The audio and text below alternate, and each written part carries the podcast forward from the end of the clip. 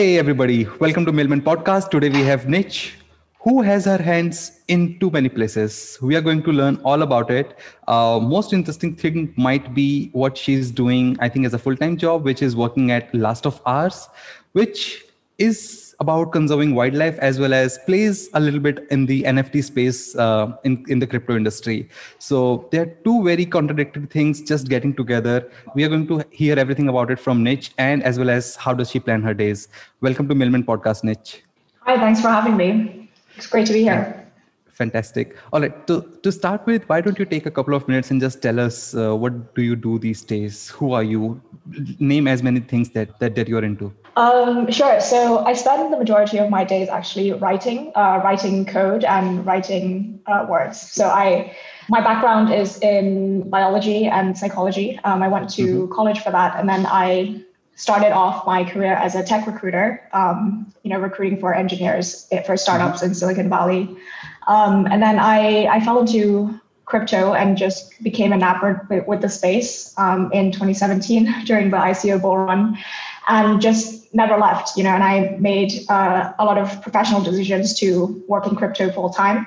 So right now I work on the Last of Ours project as a co-founder, and my role there is mainly product development. So coding smart contracts on Ethereum and writing about crypto in general, like general developments in the blockchain space, applications of the technology, where I see it going. And it started off as educational content, but now I'm kind of inserting more of my own opinions to it rather than like making it textbooky. And I also do a kind of mindfulness productivity newsletter called Samadhi City. And I started that pretty recently. So it's kind of the subject matter is to balance out from the crazy, fast-paced nature of the tech world. Fantastic. Okay. So I never imagined that I would be talking about crypto on this productivity podcast, but now that we are, let me make the most use of it. Okay. So a couple of things. Let me start with a small question. You have a productivity newsletter about mindfulness called Samadhi City. Samadhi, I could be wrong, but I think that's a Hindi or Sanskrit word. How did you come to it? What is it all about? So I'm from Thailand, where I currently live now, and samadhi, meditation in Thai is non-samadhi, so it just means like sitting, samadhi. And what you're trying to get to is like a level of stillness and awareness. All the good benefits that people are in the Western world, especially, are becoming more aware of now. So what it is to me is just to counterbalance the fast-paced nature of life in general, not just like in the blockchain space, but in these times, like uncertain times, as well as having so many things pulling at our attention. Samadhi is something that, or cultivating my samadhi is something that keeps me grounded. So that kind of plays a role in the productivity stuff as well. Fantastic. Okay, now let's jump into the other thing. So you have one thing which teaches about mindfulness and stillness, and then this other thing which is havoc, crypto. How do you just balance? How do you find a balance between these two things? Yeah, so I feel like to a newcomer to the crypto space, it does seem very chaotic, and depending on who you find in the space, people often find mentors, influencers, educators. Depending on who is your first exposure to crypto, I feel like that makes a whole lot of difference. Like it's either someone who promises that you can make a lot of money in a very short time without understanding what you're doing, or someone who can really articulate why this technology is powerful and how it can help us kind of reinvent some of the systems that are broken today and only work to serve a few people. And yeah, so I think I was lucky that my exposure to crypto was through the more, impact and technical and creative sides of things rather than the investment side, which is still what keeps me in the space today, and which is what kind of kept me through, the bear market. Like a lot of people, the bear market kind of flushed out a lot of people, and but the industry's made a lot of progress every time, like with every cycle, it's kind of like a corkscrew, right? It looks like a cycle where it's going up and down, and it's like, oh, it's another scam, it's another thing, and now it's another bull run. But then, like with every cycle, you can see that fundamentally the fundamentals are getting stronger and stronger. And today we're already seeing people's lives being changed just beyond like making a lot of money fast. You know, they're finding a lot of meaning in the work that they do. They have a lot more opportunities. So so I think in terms of productivity and stillness and how do I keep sane in this industry is just to keep focused on that. Fantastic. And how did you get started in it? When was the first time you heard about crypto and you and it pulled you towards itself? Yeah. So I used to work for a company called Instacart in San Francisco, and they do on-demand grocery delivery. And one of their investors is Naval Ravikant. And they used to do these like fireside chats where like they would invite people from the ecosystem. And Naval came in. This was in like early 2017. Naval came in and he was just spouting Naval things, right? Like just full of nuggets and quotable things. And among those things was he mentioned like Bitcoin and Ethereum and the potential. And that was the thing that kind of planted a seed in my head of like, oh, I should kind of go and dig further into this. So that became kind of planted the seed of my learning journey through crypto, and then followed by, you know, reading things by Andreas Antonopoulos. So all of these people are like very good educators when it comes to spreading knowledge about what problems the blockchain, how the blockchain can solve some existing problems today. So I actually started in the industry by just writing a blog, my website. Like I spun up a website to write this blog. And then around the same time, I moved back to Thailand. Again, like got a job as a tech recruiter and like ops, you know, people ops person in a tech company, and just kept on writing educational content about blockchain on the side.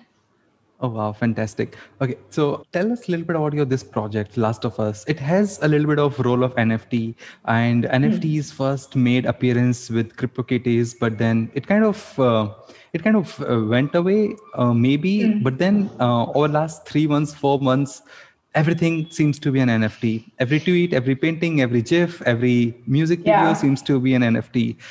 But you were doing it for the last 2 years. So tell us a little bit about this, your journey and your project, Last of Ours. Yeah, I mean, it's nice to see NFTs seeing its own slowly and then all at once moment happening. So my first exposure to NFTs was through CryptoKitties, and one cat I think had sold at Ethereal Summit for like over $100,000. And we were like, oh, you know, like people are willing to spend all this money on digital cats. Like what if some of that money was actually went towards saving real world cats or real world animals? So we went to this, the first I think ever NFT hackathon in Hong Kong in summer 2018. Okay. And a lot of the projects that are very, very, like some of the top projects that you see today, like Axie Infinity, you know, OpenSea, Super Rare, Neon District, a lot of them were at this hackathon too. And it was just really exciting because it was finally a use case of crypto that could appeal to kids and the masses and people who weren't necessarily, interested in the, the use case that was native in finance, because it was games, it was collectibles, it was, you know, baseball cards and animals and all these things. And so we ended up going to that hackathon with this Last of Ours project, and it was a side project at the time, and all of us had other full-time jobs, and it got a very good response just because, you know, the mission is a very important one. And we ended up winning, and then like we kind of hacked on it and continued the project part-time for like half a year since then. But then we kind of just kept coming back to it. So about a year and a half ago, we decided to switch on to work on NFTs full-time. But the thing about NFTs that I saw was that, you know, people were buying a lot of these game items and spending a lot of money on them. But like, what is the experience beyond collecting, you know. So we really wanted to make the project like we wanted to sustain engagement, and to sustain engagement we have to like build a story around these animals, right? It's like, it's good to grab headlines with a few, you know, oh, like this cat just sold for $100,000 and it like gets donated to a shelter. But like the nature of the Last of Ours platform is that when you buy this, the blockchain like kind of splits where the money goes right away, and you can verify where the money goes right away. So a part of it goes to us, and then a part of it goes to an NGO that we work with. And then we work with the NGO to provide data about the animals. So it's like real world content. So the people who are spending money on these collectibles are actually seeing how the money is being used, and like seeing that, you know, like these cute little characters in on your phones or whatever, it's actually got a real world counterpart. And I think these stories and experiences, it's going to be increasingly important to convey to people as virtual experiences get more immersive, right? As we spend more time on our phones, spend more time in games, and these virtual environments and games get more and more realistic and immersive and more social. So it's not like a kid locked up in his basement alone, right? He's like there in a virtual world with a friend who's like half the world away. But then also there's this component of like, you know, there's still the real world, and there's still like wildlife, and there's still natural resources that we have to take care of. So I think the project aims to like bring those two together, where people can still have fun, but they can also make an impact along the way with the revenue that comes from entertainment and gaming actually gets channeled towards back towards real world impact. Fantastic. This is beautiful. Nich, so how much time do you spend in a given week or in a given day on this project? It's a full-time job. So it's, you know, it can range from the majority of the time I work on the code. And then when I'm not coding, I'm doing things like reach outs to potential partners, potential hires, potential investors. And I also actually, I try to kind of expose myself as much as I can to getting like different types of experience in the crypto space. So there's a bit of a head start with the 2 years in NFTs and like thinking about these the use cases and how far we can push it. But there comes a time where like you have to kind of take a step back and look at the wider movements of the industry to see where you could potentially go, but where the industry is not at yet. So things like, how do we leverage DeFi applications and money ledgers now into NFTs? And there's a few projects like that emerging. So have you heard like the term money Legos being thrown around? Yes. Yeah, so it's very so it's a very composable thing, right? You can the same as you can like npm install a library, and now you can npm install like a lending protocol, which is like crazy, right? Because it's like a like banking infrastructure in open source, and you can just tap into that liquidity, whether you're like living in San Francisco or whether you're living in like a third world country, you know, you get the same access. So I look for things like that. And so I actually do some freelance smart contract development work on the side that exposes me to a lot of these other use cases beyond Last of Ours and NFTs. And then that only serves to like expose me to the like new tools. Like there's so many new tools coming up all the time.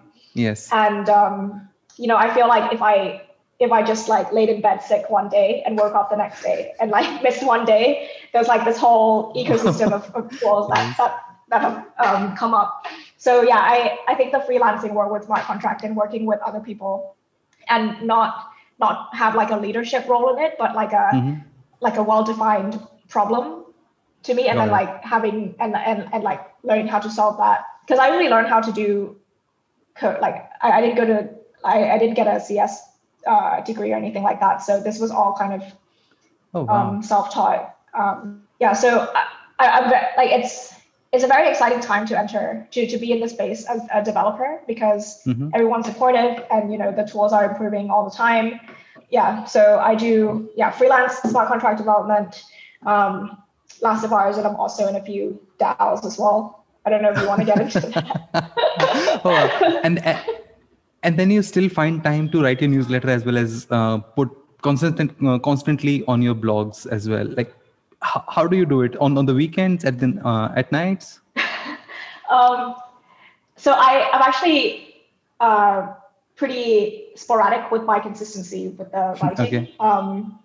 But when I do publish something, it's very long. Okay. Yeah, so I'm bad at two things. I'm bad at consistency with my publishing and keeping my articles short.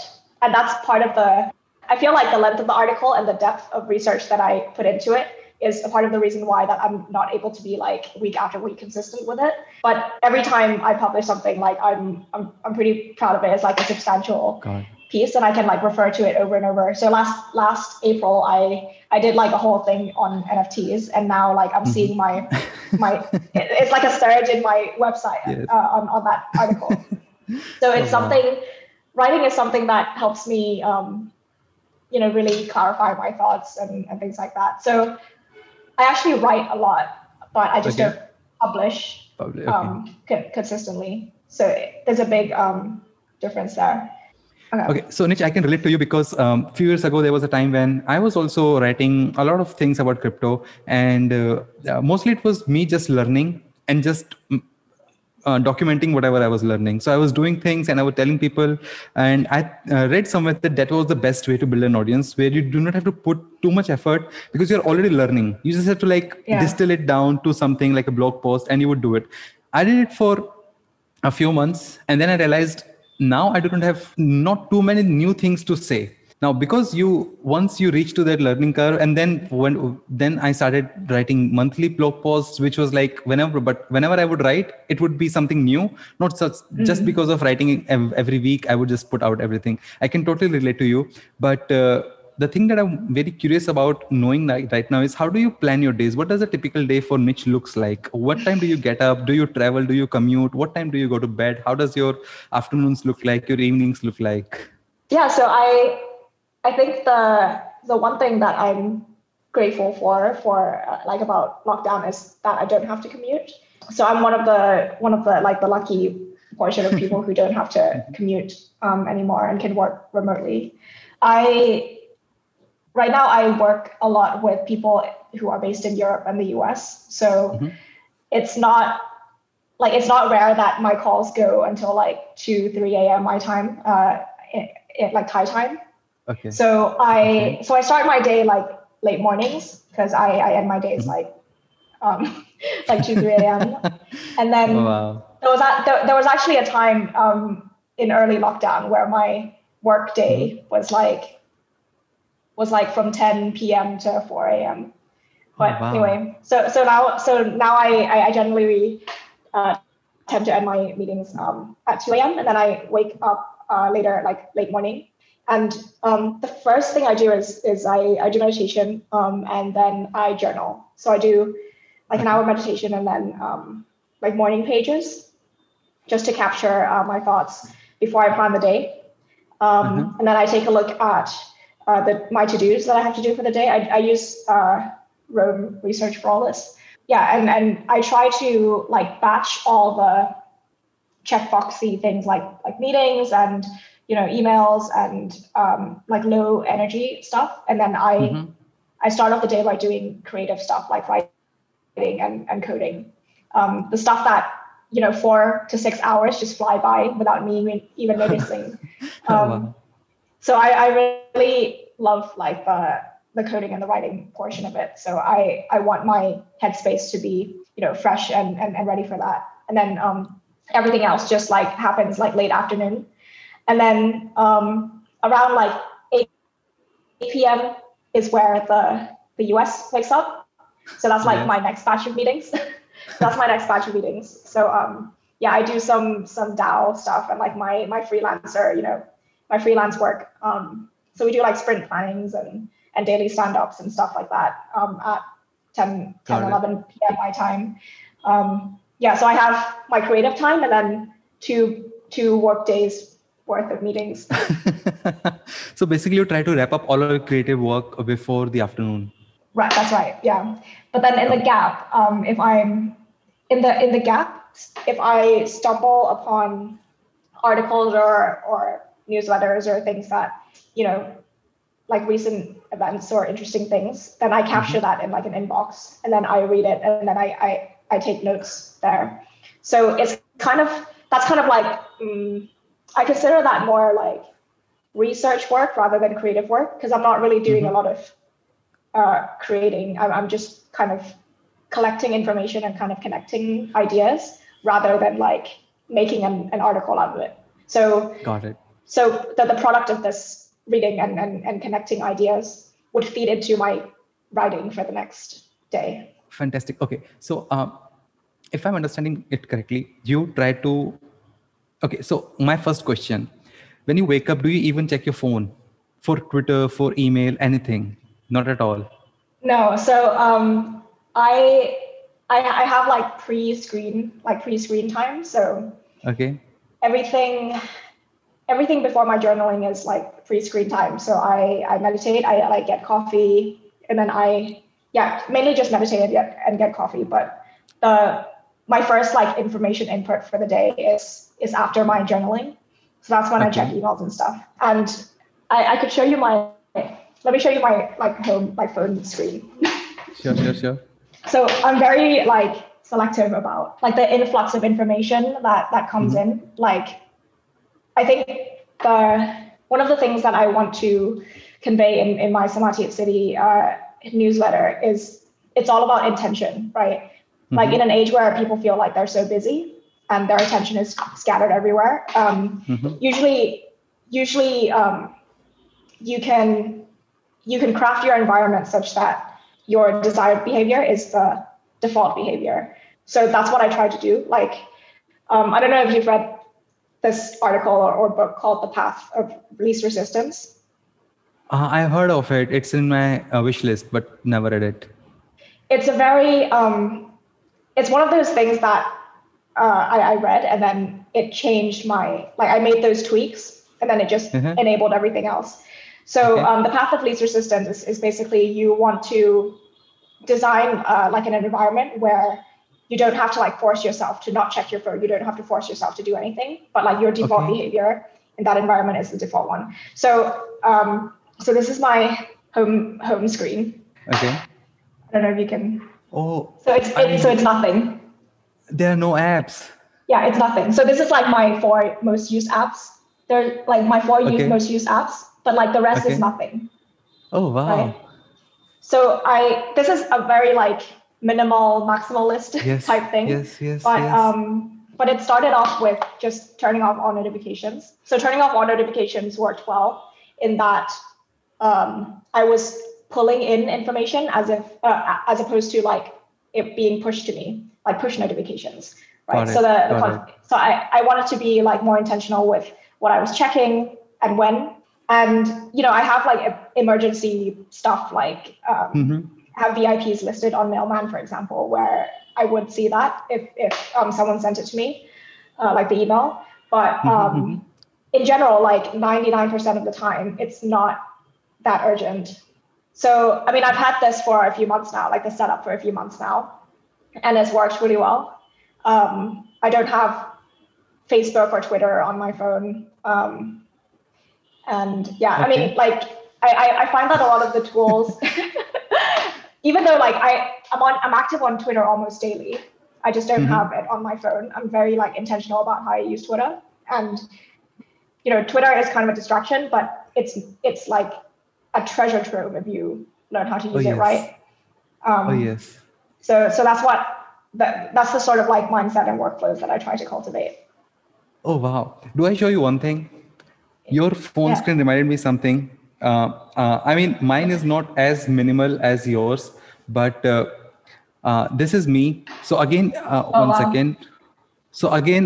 there's just one screen. I like nothing else. There's just one screen I keep like 4 most used apps over here and 2 messaging apps over here. This is my fasting. And this is basically my calendar, which helps me to stay.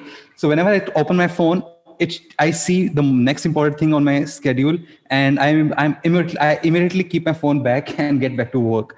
And I tell you this. Yeah. Now, with this, I know even if you have to open a different app, which is not on your home screen, you have to swipe down, type the name. And this little friction actually makes all the difference, because you think twice, hey, do I really want to type this much to open an app? Otherwise, you would see Facebook, Twitter, right on the home screen, into it. And then, but my question is, do you check your phone before you start your creative zone? And if you do, what if you see something and then something keeps, like, this is just me. If I check my email or Twitter before I do my creative work, that thing keeps hanging in my head, even if I'm doing creative work. And I know, hey, I just need to reply this one sentence to this guy. Yeah. If I do it, I can get back into my zone, but I really do not want to do because I'm already trying to force myself into the zone. So does it happen with you? Or do you just check your inbox only after the entire creative work is done? I do check my inbox, but I use Superhuman and I use splits on Superhuman. So I subscribe to a bunch of newsletters that are very informative and keep me, up to date on what's happening. Mm-hmm. But that's in like a different split than my inbox. So there's very, very few things that make it into my inbox, and those things are like handpicked. If it's like an unrecognized email or something, I'll automatically either unsubscribe if I don't need it anymore, or just archive. But if it's something that I really do need to reply to, if it takes like a few seconds, I will do it. But generally, like, I'll wake up and there's not a lot of things on my inbox because they either go onto newsletters, which is not urgent, or, and then there's things like things related to productivity or knowledge or curiosity. So it's things aren't urgent, but they help me. Like, my emails almost act like another information source because I subscribe to all these things. I don't read all my newsletters, but I would remember some of the headlines of these newsletters or like skim it and remember some of the topics they talk about. But when it comes time that I'm curious about that, then I can go to my inbox and look for that. So inbox, I'm on inbox zero like daily. There's very few emails that carry over, but that doesn't eat into my creative time at all. Oh, wow. You are trying to do the same thing with your inbox as well, where you are going towards inbox when you want to, instead of your inbox pulling towards itself. That's right. Yeah. Oh, wow. So the red notification on the iPhone now, like, when I see it, I know it's something that's substantive, because I know that I selected for that to appear when it's something I care about. But most of the time it's very, it's not urgent, and like, I can go back to it and people don't even notice, right? If I reply 3 hours later or 5 hours later, because it's still within the day, or, it's like an acceptable time to wait. Absolutely. Oh, absolutely. Absolutely. I'm kind of liking this pattern where you are trying to just reposition your life. Instead of everything pulling you towards themselves, you are being mindful about where you want to go. I saw it with your phone, with your inbox. This is interesting. Okay. So now my next question is something very similar, because if you just go outside of this digital world, especially when you're a software engineer, or especially when you're working in this emerging space, you get bombarded with interesting opportunities, problems to solve every single day. And even before you make a decision of saying yes or no, somehow, as soon as you listen to the problem, you are kind of solving the problem in your head. And that is, I think, the most beautiful part of being a creator, a maker, a coder, and also kind of a little personal hell, because all it needs to trigger your mind is some interesting problem. How do you say yes or no to things in such a world? That's a great question. I do have trouble saying no to things because everything is like interesting, but I think of it as, if an opportunity comes in and I can think of, like, if it's going to take me like a few hours to complete it, but like those few hours, you never know what those few hours is going to unlock, then that's something to look at, right? But if it's an opportunity where it's like, it's more transactional and, you know, like I do this one thing and then I get this one thing in return and then that's it, then I am more likely to say no to that. So when it comes to like job opportunities, it's that's a hard one because there's so many interesting things happening. So for me, it's about the challenge, like the mission, like and the challenge itself, and the people that I would get to work with. And there's so many interesting people in the crypto space. And in the physical world, like I get out, I invited out to a lot of these things, you know, like social events and family events and all these fun things. But I say no to a lot of those. Not 100% of the time, but like 95% of the time. And actually, it's funny, and I don't know if it sounds sad, but it's not. It doesn't seem sad to me. But when I say no to, like, when my friends invite me out, and I say no, and I have to work. Like, I don't think they realize that my work is. Okay. I find that more interesting than whatever it is that they're inviting me to. You know, so so it's not like a chore. So it's not like a chore. Like, it's a responsibility, but it's like something that I really enjoy, right? So that's one of the things with productivity as well. Is like if you really enjoy it, then it's not something that you're trading off with anything else. And it's the thing that it helps you be a better friend, companion, like family member in life as well. Because when you know how to prioritize things and like give like different things their appropriate weightings of importance, then you'll know how to, like, when you do spend time with other people, it's like you know how to be like present and there for them, as opposed to like juggling all these different things and like being on your phone and like being not present. Yeah. So that's the sort of fantastic mindset that I have about it. Fantastic. Okay. So changing our tracks from our work and life things, have you recently formed any new habit, maybe during the lockdowns? Habit during the lockdowns. So I started doing daily meditation again. Like halfway through last year, starting with half an hour, and then like now I'm at an hour each morning. And so that's the habit, but it's also like about how I view meditation in general is like, it's decoupled from religion for me now. Like growing up, meditation was always heavily, like tightly coupled with Buddhism. But the new habit was just to, you know, like meditate, but kind of carve my own path through it, and you know, reflect on my journey with others who are on the same journey and like doing meditation. So one of the, I don't know if you would call it a habit, but I surround myself with a lot of people who hold me accountable for things. So I would do, so weekly, I would have like weekly, whatever chats about meditation, weekly group meditation, weekly writing reviews. Got it. I joined, so do you know the company On Deck? Yes, I do. Yeah, so I joined On Deck's writing fellowship, and that helped me cultivate a habit of writing and then also publishing more consistently. So actually that was where On Deck was where Samadhi City was born, because I was like, I'm already writing about crypto. I don't want to like bring crypto into this other writing thing. So I'm just going to write about like mindfulness and productivity. So one of the things that one of the habits I got from that was helping edit other people's writing, because doing that, you develop a more critical eye for when you're reading stuff and also for your own writing. So that's like one of the habits. Oh, I see. And maybe I misheard. So you mentioned something that being accountable to somebody, maybe a group, was really helpful in forming this habit. Was it?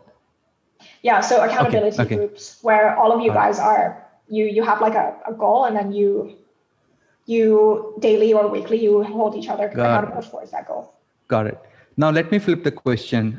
Suppose if you have to someday just waste 15-20 minutes, maybe you are waiting for something just postponed, last minute changes, you just have to waste 15-20 minutes.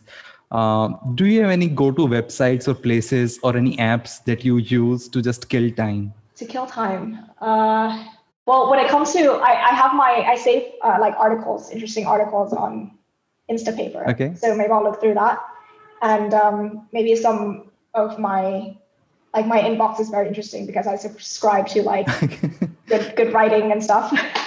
And, the tools that has really changed my life actually is the past years. It was very touch and go at the beginning because it's very feature rich. So I'm only just, I feel like, touching the surface of how information could be organized to be more based on like attribution and association rather than hierarchy. So I've built up a nice kind of database of information at this point from my readings. Okay. And it's always interesting to go back to my notes and make connections. So I find that to be very fun. I don't know. It sounds like super nerdy, but... It is super nerdy. And do you use any tool or like Roam Research or is it something that you do manually? Yeah, it's on Roam. Oh, it's on Roam. Oh, wow. So yeah. even the activities that you use to kill time is kind of productive. I would say creative rather than productive. Yeah, creative. Yeah. I mean, productive in a sense that it is kind of compounding over time so that the next time you get to it, it's really quick. Okay, so we are towards the end of our interview, Nich, and this is where I ask all our guests this question. This is a magical question. Suppose just magically, if you would get 1 hour additional to your existing 24 hours every single day for the rest of your life, how would you spend it? I would take a walk in nature. Oh, wow. Yeah, I would go out for a walk, like an hour walk, with my dog. Beautiful, beautiful. Do you still take walks or you'll start taking walks then? I do still take walks. So I live in this kind of a remote part of Pattaya at the moment where it's like a golf course. So I can just do like 18 holes of the golf course, which is really nice. So some days I don't get the opportunity to do that, but I'm sure if I get an extra hour, I'll find time for my walk. Fantastic. This is incredible, Nich. Thank you so much for taking out time. If anybody wants to follow along your journey, wants to get in touch with you, what's the best way? Feel free to plug anything, social media, your LinkedIn, your email, your website, anything. So my Twitter is @NichNanke. It's where I do my, I don't know, you'll see a lot of crypto stuff, but a lot of like mindfulness stuff too. Okay. And my writing is on nichnanke.com, same spelling. My articles on mindfulness is samadhi.city. So that's just the URL, samadhi.city. Yeah, and feel free to reach out on any of those. And Last of Ours, so we're actually launching Last of Ours, rebranding it as Spirit Creatures. So that project is on spiritcreatures.io. Fantastic. Listeners, all of these links would be in the show notes of the episode. And if you are a reader of the blog post or the email newsletter, you will directly see links over there. Nich, thank you so much for taking out time. It was a fantastic conversation. Of course. That was awesome.